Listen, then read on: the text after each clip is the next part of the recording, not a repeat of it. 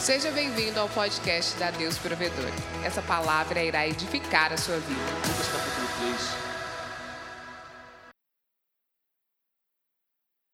3. Desculpa, Lucas capítulo 2, versículo 41.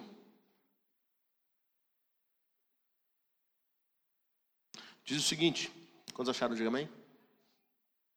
Diz todo ano os pais de Jesus iam a Jerusalém para a festa da Páscoa. Quando ele contava 12 anos de idade, eles subiram à festa conforme o costume. Depois de determinada festa, quando seus pais voltavam para casa, Jesus permaneceu em Jerusalém e eles não perceberam.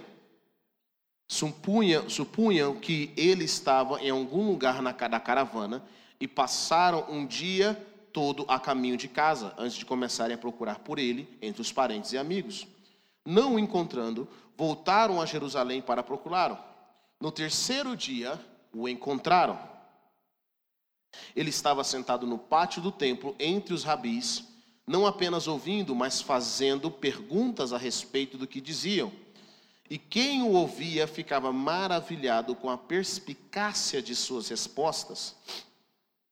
Quando seus pais o viram, ficaram perplexos e sua mãe lhe disse: Filho, por que você fez isso com a gente? Seu pai e eu estávamos muito preocupados. Não sabia que eu. Não sabia. Ele lhes disse: Por que vocês estavam preocupados? Não sabia que eu devo me preocupar com os assuntos de meu pai, mas não entenderam o que ele disse, o que ele quis dizer. Então foi com eles para Nazaré e lhes obedecia. Sua mãe, entretanto, guardava todas essas coisas no coração. E Jesus crescia em sabedoria e estatura, obtendo o favor das pessoas e de Deus. Amém? Pai, nós te louvamos te agradecemos e nós, na, na tua presença, Senhor, nós clamamos e te exaltamos, porque o Senhor é Deus bom e o Senhor é Deus fiel. Nós oramos para que o espírito de revelação e entendimento possa vir sobre os nossos corações, Deus, criando uma atmosfera de fé, uma atmosfera de transformação e de cura pelo poder que é no santo nome de Jesus. Amém. Amém? Bom, é, é, interessante nós observarmos Jesus, como ele se relacionava com o Pai desde muito cedo, desde muito novo. Uma das coisas que mais me admiro nesse, nessa, nessa história é que Jesus fala para sua mãe, ele fala para os seus pais: por que, que vocês estavam me procurando? Não deveria eu me preocupar com os assuntos do meu pai? Quando, quando se trata no nosso relacionamento com Deus, quando o Senhor nos chama, quando nós somos salvos, Deus tem para nós um objetivo, um propósito, e Ele quer que nós conheçamos mais sobre os assuntos dele. Algumas pessoas estão tão focadas nos seus próprios problemas, no seu próprio mundo, que eles não entendem os assuntos de Deus. Jesus, com 12 anos de idade, ele deixa de ir com a família para ficar no templo cuidando dos assuntos do, meu, do pai dele. Em inglês, essa, essa, palavra, essa palavra é ainda melhor. Em português, eu vejo que as pessoas, eh, a tradução ela está bem equivocada, porque a tradução diz: Não deveria eu cuidar da casa do meu pai? Mas não é essa palavra original, é assunto ou, na realidade, business, ou significa negócios. Jesus está falando: Não deveria eu estar cuidando dos negócios do meu pai? Né? Em algumas traduções fala assuntos. O que, que acontece? Jesus, desde pequeno, ele veio com a missão, ele foi ungido, mas ele entendia que ele deveria tratar e conhecer sobre os assuntos do pai dele. Aquilo que interessava a Deus interessava a Jesus. E se nós somos seguidores de Jesus, aquilo que interessa a Deus também tem que interessar a nós. Amém? Então, como servos do Senhor, nós aprendemos aquilo que interessa ao Pai. Deixa eu falar algo para você: nem tudo que está na terra e nem tudo que nós falamos interessa a Deus. Nem tudo está conectado com os assuntos de Deus. E, e, e eu quero dizer para você: não tem a ver apenas com, com cuidar de pessoas, com fazer caridade. Pelo contrário, o assunto que interessa a Deus é aquilo que Deus manda você fazer aquilo que ele começa a trazer entendimento, aquilo que ele quer realizar sobre a terra. E Jesus, ele entendia isso, ele entendia que tinha assuntos que interessavam para Deus e como filho, ele era responsável por esses assuntos. Ele era responsável por tratar esses assuntos e por trazer uma nova mentalidade que vinha do Pai Celestial. Para que nós possamos cumprir o propósito de Deus, nós temos que aprender a viver uma vida rendida, uma vida de obediência, uma vida onde nós não somos donos de nós mesmos.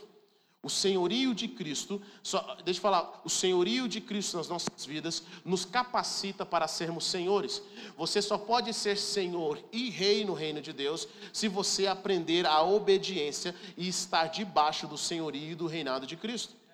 Enquanto Jesus não for Senhor das nossas vidas, não apenas Salvador, nós jamais ocuparemos uma posição de destaque no reino de Deus. Nós jamais ocuparemos uma posição onde Deus olha para nós e diz: Esse é meu filho, o que ele faz eu faço, o que ele fala eu falo, porque ele tem liberdade no reino de Deus. Deus quer nos levar da imaturidade para a maturidade.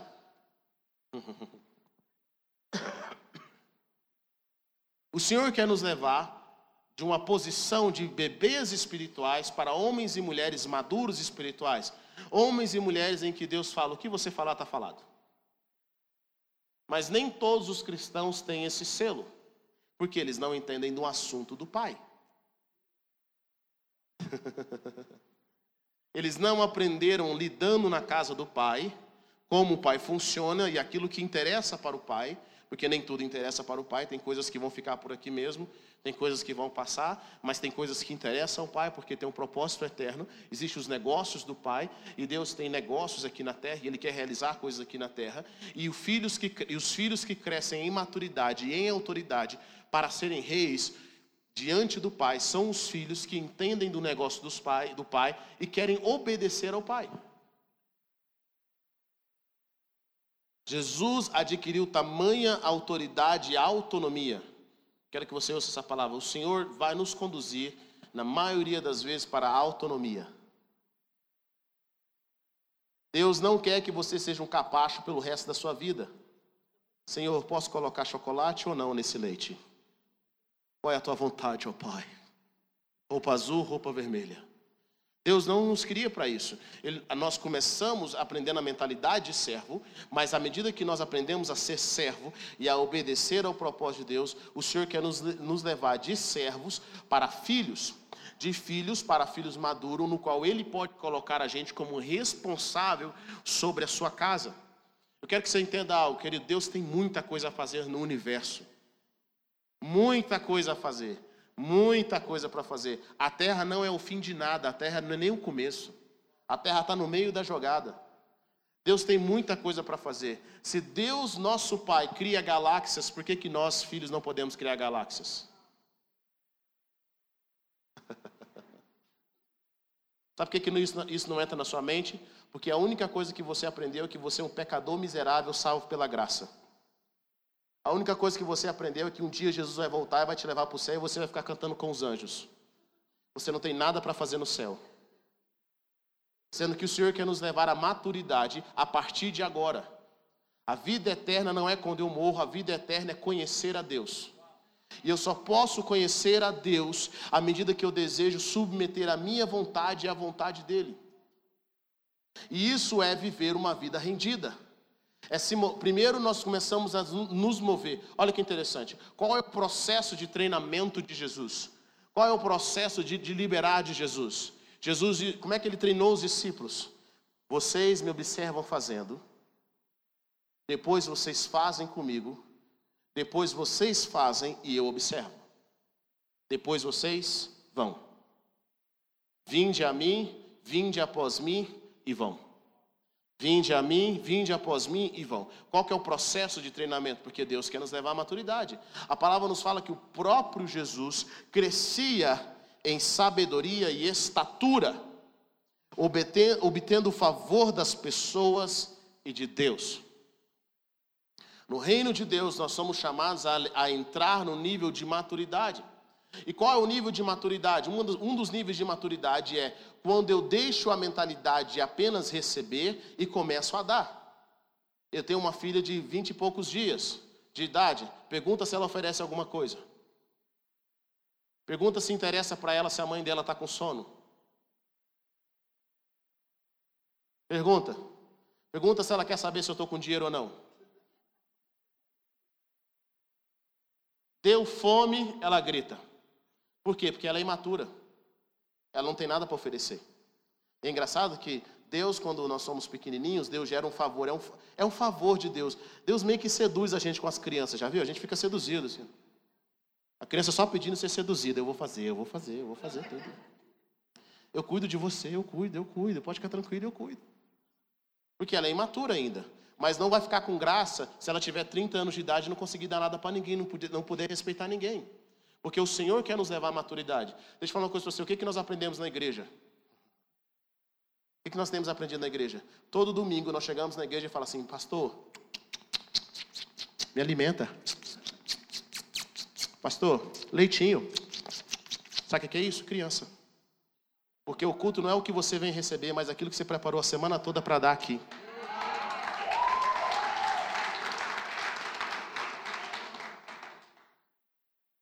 Aquilo que você preparou a semana toda. O que você preparou a semana toda? Deus, uh, Senhor, aqui está a minha vida de oração. Preparei a semana toda e nesse domingo eu quero entregar no teu altar. Toma, Pai, o meu culto. Toma, Pai, o meu culto. Crianças, o louvor não foi bom hoje, hein? A palavra não me agradou. Adultos, Deus, toma. Começa a trazer uma oferta, não estou falando de finanças, não apenas. Começa a trazer algo que você preparou durante a semana, ver se o culto não vai ser outro. Começa a trazer. Essa é a diferença. E aí eu vejo pastores e líderes assim, desesperado, porque o leite que eles davam para o povo, agora tem alguém dando um leite com luz diferente, luz que pisca. Agora tem alguém dando um leite que eu não sei o que lá mais. Aí ele fica preocupado, devo dar um leite diferente um, um atrativo para as minhas pessoas, para minhas crianças. Vou comprar umas bolas de cristal para ver se, se eu trago mais criança para a minha igreja, para ver se o pessoal anima. Deixa eu falar uma coisa para você, querido, isso é coisa de criança. Sabe o que, que o apóstolo Paulo queria? Ele queria reinar com Cristo. Sabe por que, que os discípulos estavam interessados com Jesus? É, é, é, é, óbvio o interesse dos discípulos em caminhar com Jesus. É óbvio. O interesse deles, eles falam assim: ó, Jesus morre, ressuscita, está prestes para ir para o céu. E ele fala assim: Senhor, vai ser agora que o Senhor vai restaurar o reino de Israel? Por que, que os discípulos fazem essa pergunta? Por quê? Porque Jesus tinha prometido a ele doze tronos. Os discípulos entendiam o seguinte: eu, ser, eu estou sendo discípulo de um rei. E assim como eu obedeço a esse rei, quando ele reinar, eu vou reinar junto com ele, porque ele é rei dos reis. Jesus fala: não, mas vai descer sobre vocês o Espírito Santo, ou seja, a autoridade do céu, no qual Deus está dizendo: ainda que as pessoas na terra não te conheçam, no céu o Pai de vocês conhece. E aquilo que vocês fizerem está feito, porque o céu obedece a vocês. Eu dei a chave dos céus para vocês, porque agora vocês alcançaram a maturidade para que os céus respondam quando você falar. Mas eu acho que a gente não quer isso, a gente quer fama na terra. A gente quer seguidor no Instagram, a gente quer, quer aparecer no Faustão. Mas aqueles que estão chamados pela eternidade entendem a autoridade. Os discípulos não tinham dinheiro no bolso, gente. Nem para dar esmola os caras tinham dinheiro. O mendigo lá, dá uma esmolinha aí. Ele falou: olha, barata e ouro não tenho. Mas o que eu dei, eu dou para você. Eu acho que se eles tivessem dinheiro, tinham dado o dinheiro e também tinham dado a cura. É ou não é? Mas eles não tinham centavo.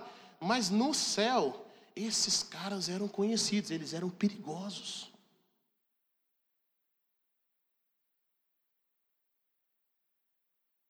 É por isso que a sombra de Pedro curava. Por quê? Porque Deus fazia a sombra para Pedro e a, a sombra de que estava debaixo de Pedro curava as pessoas. Ele estava debaixo da sombra do Altíssimo.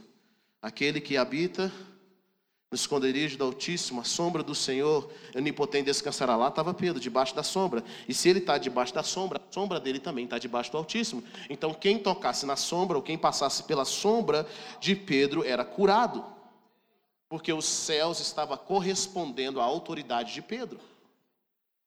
Nem todas as pessoas conhecidas na terra são conhecidas no céu. E eu acredito o seguinte: a pergunta que Deus está fazendo hoje, quantos filhos querem ser conhecidos nos céus? Mas deixa eu falar para você: filhos imaturos não podem ser reconhecidos por Deus no céu como autoridade. E filhos desobedientes também não. E tem algumas coisas que, ainda que você seja maduro, nós precisamos aprender a lidar na nossa vida cristã, que é o que tem deturpado a mentalidade e o coração de muitos crentes.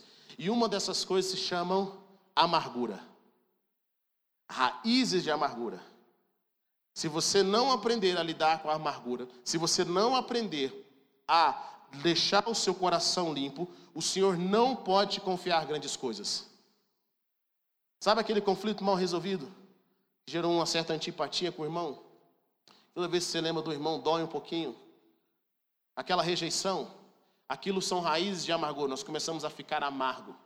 E o que eu tenho visto de líderes, de homens e mulheres de Deus, pessoas que não conseguem se levantar mais no reino de Deus, ainda que eles estejam numa igreja saudável, numa igreja cheia de vitória, porque eles têm raízes de amargura, amargura é fora do comum. E o apóstolo Paulo fala: tomem cuidado com essa raiz. Porque essa raiz começa a gerar orgulho. Ela te afasta do propósito de Deus. Se existe uma coisa que você precisa aprender, meu irmão, eu falar uma coisa para você. O melhor lugar para ser ferido, machucado, rejeitado é a igreja. Seja bem-vindo. O melhor lugar. E glória a Deus. Sabe por quê? Porque pessoas que não sabem passar pelo, pelo teste da amargura não podem governar nada. Você tem que aprender a receber cuspe na cara. E não amaldiçoar ninguém. Você tem que aprender a ver o traidor beijar no seu rosto, não falar nada e perguntar, amigo, para que que veio?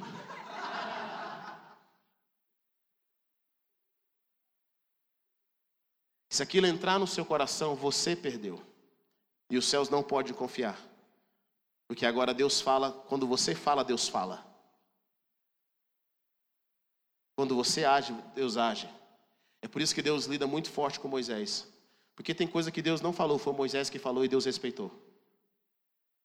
Deus fala para Moisés: fale a rocha. Moisés bate. Sabe o que Deus faz? Respeita e dá um milagre. Deus não envergonha Moisés na frente do povo. Mas só porque a rocha está trazendo água não significa que nós estamos em obediência.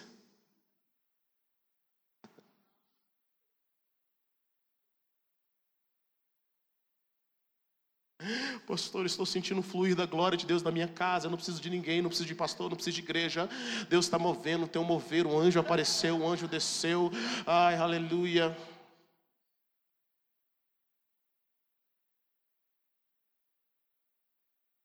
Deus falou: beleza, vai sair água, mas isso vai te custar a terra prometida.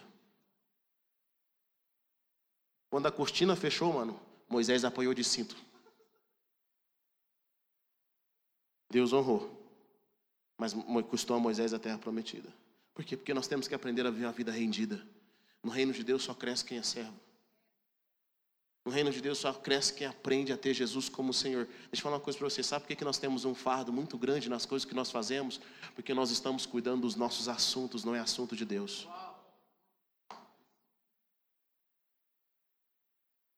O dia que essa igreja se tornou meu assunto, meu negócio, eu quase morri.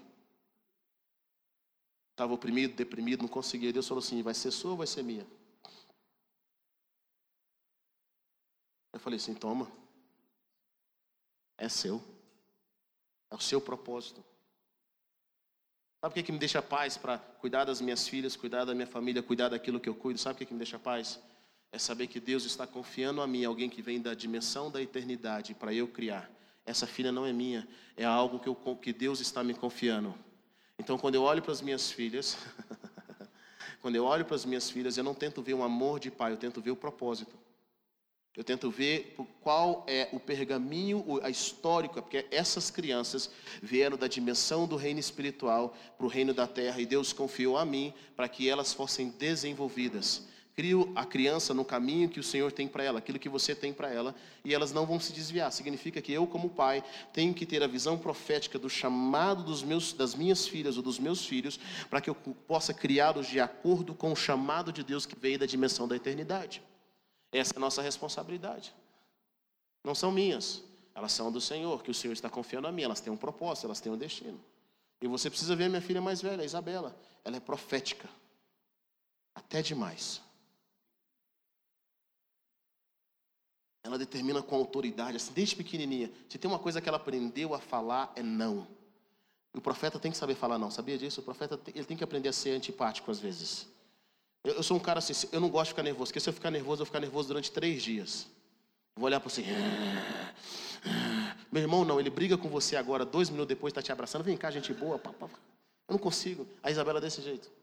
Ela tem, ela tem algo profético. Ela tem algo profético. Toda vez que eu vou colocar ela para dormir, e às vezes eu vou deito um pouquinho com ela na cama, existe uma, uma unção profética, algo, as revelações do Senhor começam a vir. É o projeto que Deus tem para a vida dela. Eu já estou percebendo a minha mais nova, eu estou achando que ela é mais apostólica. Ela já fica só observando da estratégia. O olhinho do papai, invejosos dizem que ela parece com a mãe, mas ela parece mais é com o pai.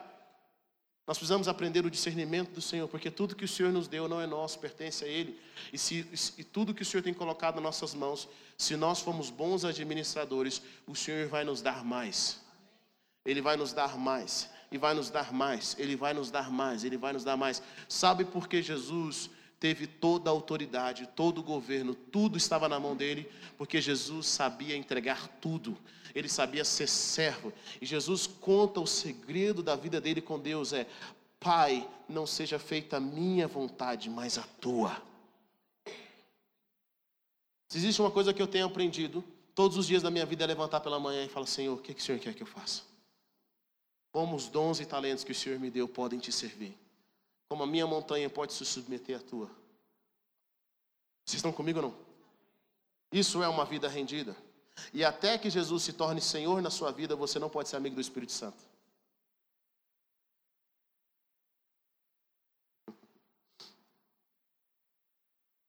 Porque quando Jesus começa a se tornar Senhor, o Espírito Santo de Deus começa a te aceitar e você começa a caminhar com o Espírito Santo.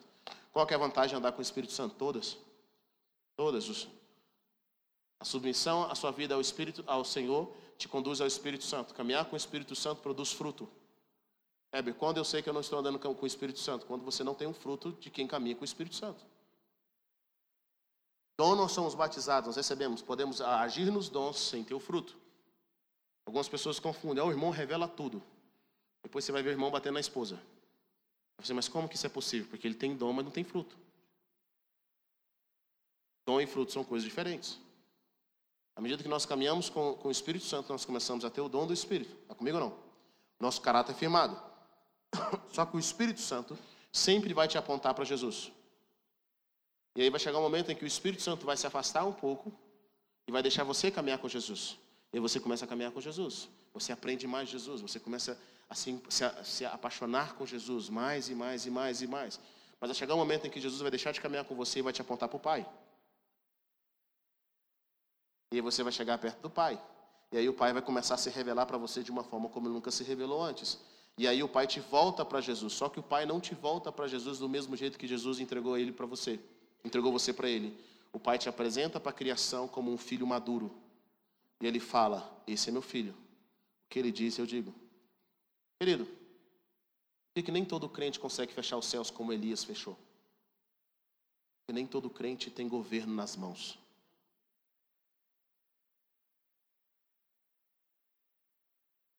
Nem todo, nem todo crente tem governo nas mãos. Nem todo crente chegou num nível, o Senhor vai falar: está fechado, está aberto. Nós precisamos aprender a nos movimentar com o Senhor, porque Deus tem muito para nós crescermos, muito, mas muito para nós crescermos. Ele tem muito para nós, e são trabalhos, e são tarefas específicas, pequenas, dia após dia, que nós decidimos tomar e fazer, que vai gerando maturidade em nós. Maturidade em nós para que nós possamos crescer. Jesus fala: Eu tenho que ficar cuidando dos assuntos do meu Pai. Existem os assuntos do meu Pai? Uma das coisas que eu acho interessante na dimensão dos céus é o profético. Quando o profético se abre, aquilo que demoraria 10 anos para acontecer, acontece em um. Toda vez que o ambiente profético é criado, o que, que começa a acontecer? Há uma aceleração nos céus. O que é esse ambiente profético? É quando os céus, ouça o que eu vou dizer, se interessa pela sua causa, se interessa por aquilo que você está fazendo. E é perceptível isso. Quando o profético se manifesta, quando uma porta é aberta, nós temos que aprender, nós temos que entrar. Semana passada é interessante, no final do culto o Senhor falou comigo: pega esse dinheiro agora e começa a fazer um ato profético. Eu peguei o dinheiro e comecei a fazer um ato profético. E as pessoas começaram a doar. O que começou a acontecer? As pessoas, o mínimo que elas receberam, porque esse, esse é interessante, o mínimo que elas receberam foi o dinheiro que elas deram. O mínimo. Por quê? Porque elas estavam no ambiente profético. No ambiente profético, quando você oferta, quando você ora, as coisas acontecem. É por isso que os reis de Israel, por mais que tivessem um encontro com o Senhor, muitos deles iam consultar ao Senhor para criar um ambiente profético para que as coisas começassem a acontecer. Elas começam a criar. Não é, não é, não é. Tem gente que tem gente que acha que é profético, querido. Ele não é profético. Ele é patético. Ele é patético. Ele não tem sabedoria, ele não tem discernimento, ele não, ele não sabe o que ele está falando. Ele é patético. Profético é um ambiente que você cria, no qual a presença de Deus se manifesta e começa a trazer coisas fora do comum, fora da jornada, fora daquilo que nós estávamos esperando. Nós começamos a criar esse ambiente. Jesus sabia trazer esse ambiente. É quando os céus ouvem a sua voz, eles falam: Eu estou ouvindo a voz de um filho, ele está criando um ambiente profético, eu vou lá ver o que, que ele está fazendo. Nós começamos a nos mover. Esse é um dos assuntos do Pai, profético. Se mover com o Senhor, a gente abre pela fé. Tem todo um assunto sobre isso. Mas tem uma outra coisa que eu quero compartilhar com vocês essa noite, que é sobre quando o Senhor Jesus ele morre na cruz do Calvário, nos ressuscita, o sangue dele nos purifica. Deus tem um propósito. E qual é o propósito? Revelar para a criação quem nós somos. Revelar, ah, revelar para a criação aquilo que nós verdadeiramente somos. A palavra de Deus fala em Efésios que o Senhor, ele escondeu a igreja, mas agora ele revela para os governos e autoridades no céu o governo da igreja. Ele revela quem é a igreja no céu. A igreja não é apenas para ser conhecida na terra, mas ela é para ser conhecida no céu. Está comigo ou não? Deixa eu falar uma coisa para você. É, por que, que a gente tem que ser governado no céu? A gente tem que governar no céu porque quem governa no céu, governa na terra. Jesus fala: quem é do alto está acima de quem está embaixo. Quando nós aprendemos a governar do céu, sabe o que vai começar a acontecer? A terra vai ter que obedecer. Sabe por que a terra está uma bagunça? Porque não tem governo no céu. E esse governo não é o Pai, somos nós. Deixa eu falar uma coisa. Recentemente eu estou vendo um, burburinho por aí. Netflix soltou um, um filme do pessoal aí criticando Jesus, do nascimento. Alguém já ouviu falar sobre isso? Eu vi muita gente postando no Facebook. E eu acho até válido, eu acho válido nós nos levantarmos, fazer é, chamar o Estado, processar, fazer essas coisas aí. Só que eu penso o seguinte: imagina aqui. Quando eu tenho que chamar o Estado ou a Netflix para resolver o meu problema, meu Deus é fraco. Eu tenho que chamar o Estado para resolver esse problema?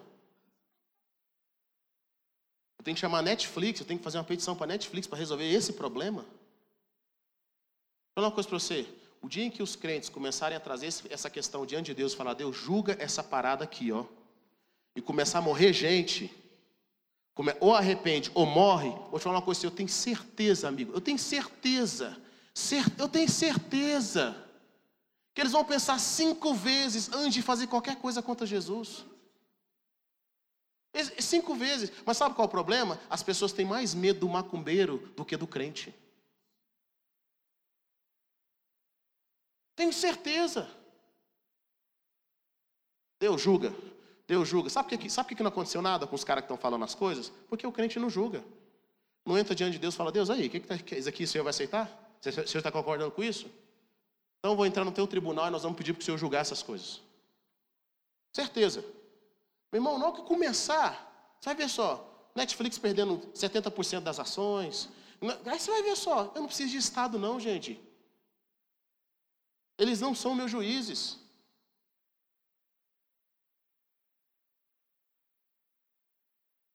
Vocês estão, entendendo o que eu estou dizendo ou não? Isso se chama governo. Governo do céu. Você vai ver várias vezes na Bíblia. E eles quiseram colocar a mão em Jesus, mas ninguém tocou nele, porque não era a hora. Ninguém tocou nele, porque não podia. Porque Jesus governava do céu. Ele governava do céu. E crente que governa do céu, meu irmão, o mundo treme. Eu só acho que é a bagunça porque as pessoas não querem governar do céu. E até um irmão compartilhou, falou algo interessante. Sabe por que eles não querem governar no céu? Sabe por que as pessoas não querem pedir juiz de Deus? Porque elas têm medo do juiz de Deus cair sobre elas também. E como elas estão fazendo coisa errada, elas preferem mandar uma ação para Netflix. Porque a vida delas não está em alinhamento com os céus para ela pedirem juízo. Minha pergunta é: sua vida está em alinhamento para julgar alguma coisa? Isso se chama autoridade.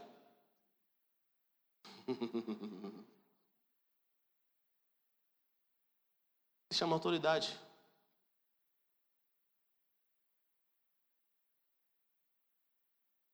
Acabe e manda pegar Elias. Elias está lá no monte.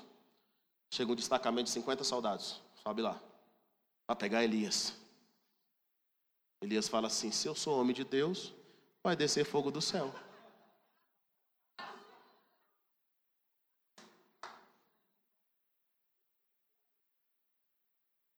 Hum. Churrasquinho de 50.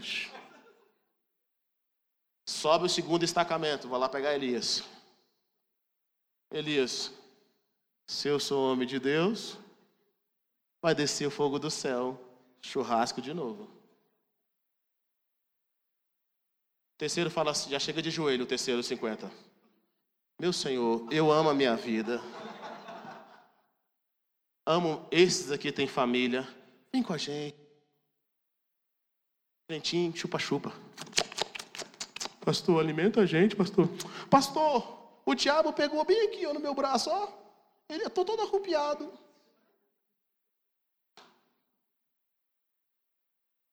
Na hora que eu começar a levar, levantar os 300 de Davi com sangue no olho, assim, ó. O que está falando aí? Não brinca aqui não, amigo. Aqui não é lugar de você brincar, não. Não brinca aqui não. Na hora que eu começar a levantar juízes, e é isso que Deus quer fazer, o Senhor falando, vocês não sabem que vocês vão julgar anjos?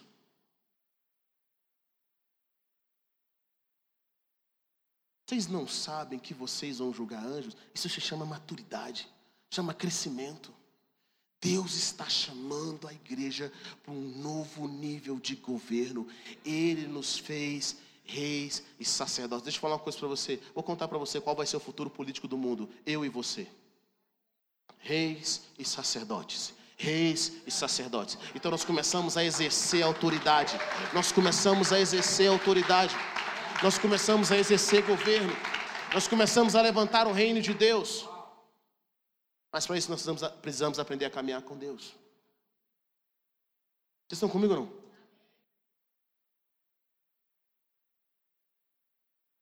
Jesus diz: Eu dou a vocês a minha paz.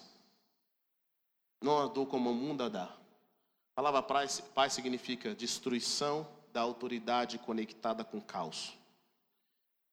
Toda vez que eu digo a alguém shalom ou paz, eu estou dizendo que tudo que está em caos entra em ordem agora. Shalom não é assim, paz do Senhor, irmão. Paz de Jesus, aleluia. O que é isso? Shalom é é um termo no qual eu digo tudo que está em caos na sua vida vai entrar em ordem.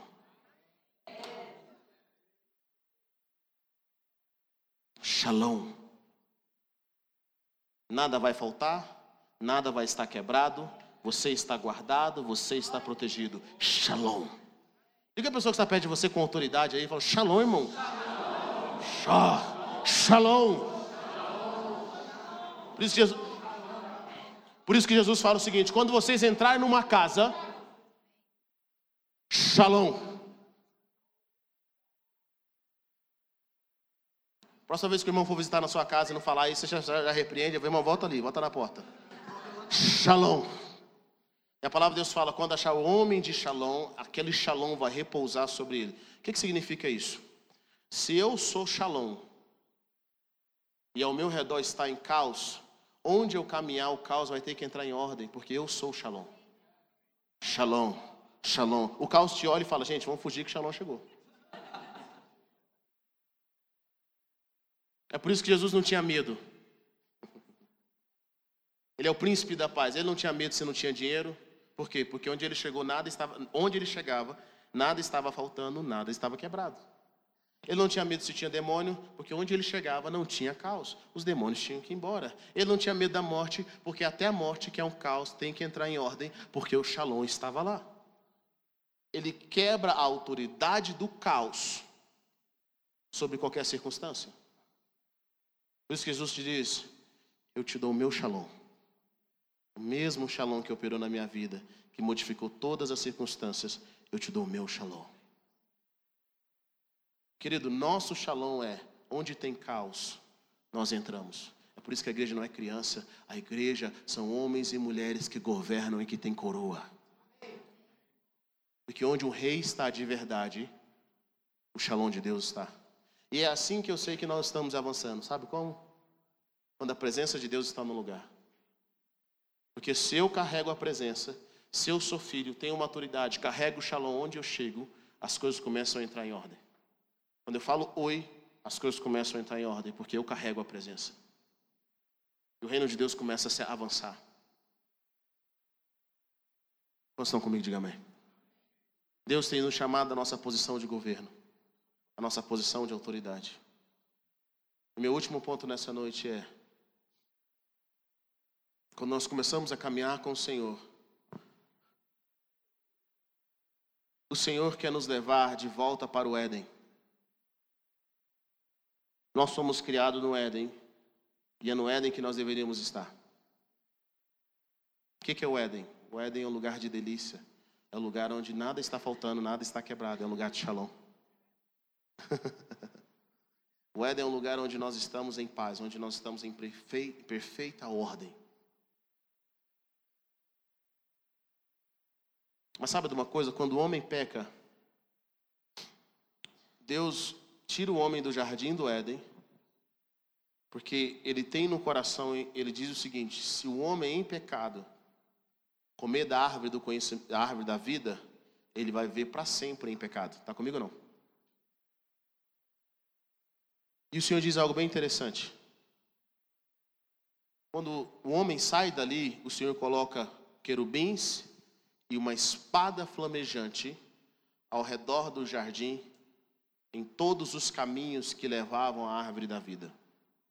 O Senhor coloca uma espada flamejante, uma espada de fogo ao redor da árvore da vida, para que nenhum homem se aproximasse da árvore da vida. Eu quero que você entenda algo bem interessante aqui. Essa espada, você acha que ainda está lá, sim ou não? Ninguém sabe onde é o jardim do Éden, mas uma coisa eu te garanto: tem uma espada lá. É uma espada no jardim do Éden. Uma espada flamejante. Sabe de uma coisa? Ninguém tem acesso à árvore da vida a não ser que você seja como essa espada flamejante. Significa o seguinte, Hebe, como que eu vou ter acesso à árvore da vida? A carne não pode ter acesso, mas o fogo se eu sou fogo do mesmo material daquela espada, eu tenho acesso à árvore da vida. Está comigo não? Jesus diz: Eu sou o caminho. A espada flamejante está no caminho. Jesus diz: Eu sou o caminho. Sabe o que significa isso? Significa santidade. A santidade é você em fogo completamente purificado e você se torna como o Senhor, como fogo. E você pode atravessar essa espada flamejante para comer da árvore da vida, porque você é feito do mesmo material. Quando o homem peca, o homem se desconfigura da frequência do céu, e agora o homem não é reconhecido como era antes no céu, para usufruir dos benefícios do céu. Mas quando Jesus morre na cruz do Calvário, ressuscita e coloca em nós o seu Espírito e nos santifica, e nós desejamos caminhar em pureza, nós agora começamos a ser reconhecidos pela criação como filhos de Deus. E assim como nosso Pai é fogo consumidor, nós também somos fogos consumidores. E nós começamos a ter acesso a árvore da vida. Nós começamos a ter acesso a milagres, a sinais e prodígios. Nós começamos a ter acesso às coisas que nenhum homem jamais teve acesso, porque agora nós somos fogo como o nosso Pai é fogo.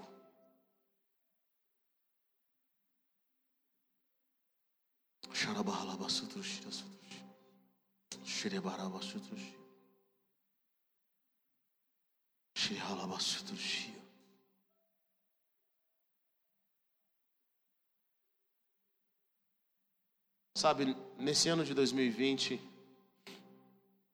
o Senhor está te chamando para mover numa nova dimensão. Talvez você é crente há 15, 20, 30 anos. Talvez você pode dizer para mim, Abel, eu sei das coisas. Não, não sabe. Se alguém que entrou em coma em 1970 acordasse hoje, ele ia acordar num mundo completamente diferente. Se alguém que dormiu em 1800 e acordasse hoje, ele ia acordar num mundo completamente diferente. Espadas não valem nada hoje, o que vale é a arma. Você pode ter sido o melhor espadachim em 1500. Se você não sabe atirar, você vai morrer antes de levantar a espada. Sim ou não? Porque as armas mudaram. Então, por que, que nós temos a ideia de que coisas novas nós não precisamos aprender com relação ao reino de Deus? Alguns de vocês têm presenciado que as armas que vocês utilizavam no passado não são tão eficazes hoje. Porque as coisas mudaram.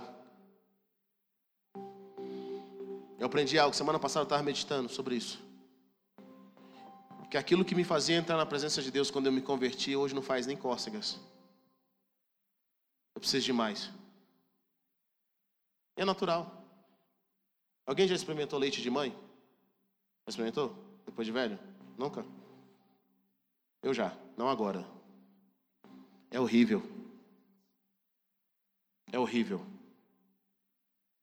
Mas aquilo você mamava que era uma delícia. Todos vocês mamaram. Todos. Sabe o que significa isso? Que o leite que te alimentava hoje não é, mesmo, não é o mesmo alimento que você precisa. Ontem não é o mesmo que você precisa hoje. Hoje você precisa de carne, Quantos gostam de picanha? Diga amém. Mas quando você era bebê, você não podia comer picanha. Você não podia comer arroz. Você não podia comer feijão. Você não podia comer coisas boas da vida. Porque o leite é temporário. Alguns de vocês têm idolatrado o leite. E o Senhor tem falado para você: acabou o leite, é hora de comer comida sólida. Mas o Senhor fazia desse jeito, era maravilhoso. Era maravilhoso. Eu quero que você aprenda a comer coisas novas. Eu quero que você aprenda a comer coisas novas. Eu quero que você comece a ver coisas novas. Eu quero te levar para um novo nível. Eu quero que você comece a se movimentar. Eu gostei do exemplo que, se não me engano, o pastor Gustavo Paiva deu, última vez que ele veio pregar aqui. E ele falou algo bem interessante. Ele falou assim: que às vezes o Senhor vem cá, Giovanni. Às vezes o Senhor faz com você assim. Ele fala assim: Ele permite você chegar perto. Chega perto de mim, Giovanni. Quando, quando você chega perto do Senhor, o Senhor se afasta. Ele fala: Vem, vem para cá, vem caminhar comigo. Quando você chega perto, o Senhor se afasta. E ele começa: Vem, vem, vem caminhar comigo. Ele te afasta. Sabe por que Deus faz isso com você? Porque Deus sempre vai estar te conduzindo para algo mais profundo e algo maior. Então não idolatre os métodos. Não idolatre as formas. Obrigado, Giovanni. Quando Deus se move, você tem que se mover com Ele.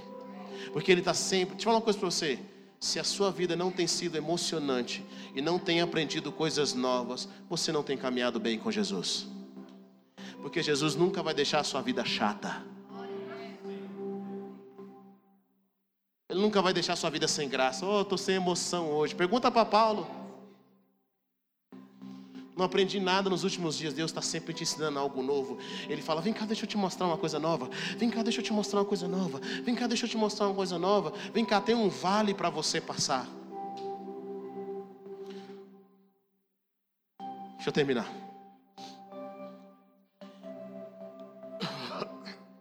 O pastor não é comida das ovelhas.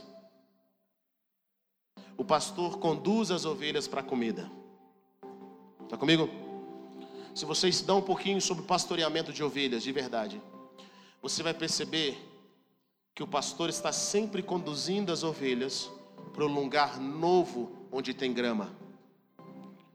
A grama que nós comemos hoje, como ovelhas, ela já foi, nós comemos tudo. Então Deus nos leva a novos ambientes para comermos novas coisas. E depois Deus nos leva para novos ambientes. É assim que o pastor faz. É assim que o pastor faz com ovelha. É assim que ele leva. Então, alguns de nós, nós tivemos um momento tão maravilhoso em Deus, há 300 anos atrás, que a gente quer reviver esses momentos maravilhosos com o Senhor. E Deus fala: meu irmão, a gama aí está seca, passa para frente. Tem passos verdejantes mais na frente. Vem comigo. Eu estou movendo, porque Deus está sempre se movendo. E nós somos chamados a nos mover com o Senhor. Eu quero me mover com o Senhor. A palavra de Deus fala que os filhos de Deus, aqueles que são nascidos do Espírito Santo de Deus, eles são como o vento e ninguém sabe de onde vem e nem onde vai. Coloque-se em pé nessa noite, eu quero orar com você.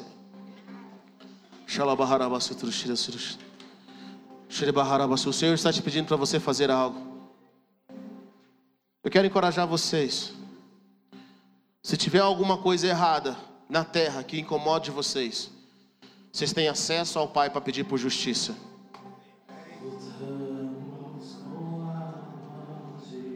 Comece a declarar nessa hora.